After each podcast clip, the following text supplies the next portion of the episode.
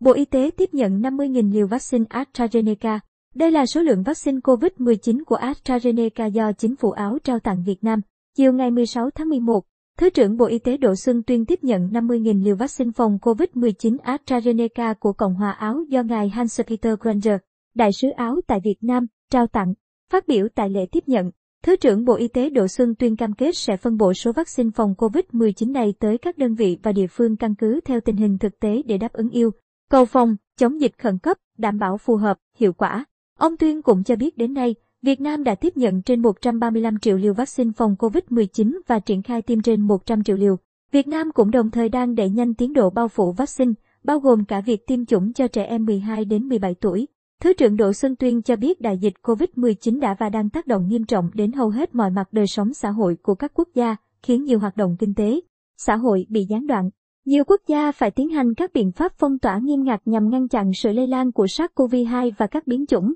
Diễn biến phức tạp của đại dịch COVID-19 đòi hỏi nỗ lực của các nước cùng chung tay đẩy lùi dịch bệnh. Lãnh đạo Bộ Y tế bày tỏ lời cảm ơn và đánh giá cao sự hỗ trợ của chính phủ, các tổ chức và doanh nghiệp của Áo, thông qua các dự án cung cấp trang thiết bị y tế nhằm góp phần cải thiện chất lượng cung ứng dịch vụ y tế của Việt Nam. Sự hỗ trợ trên càng có ý nghĩa hơn khi hai nước chúng ta hướng tới kỷ niệm 50 năm thiết lập quan hệ ngoại giao 1972 đến 2022, qua đó góp phần thúc đẩy mạnh mẽ hơn nữa mối quan hệ hữu nghị và hợp tác giữa Việt Nam và Áo, Thứ trưởng nhấn mạnh.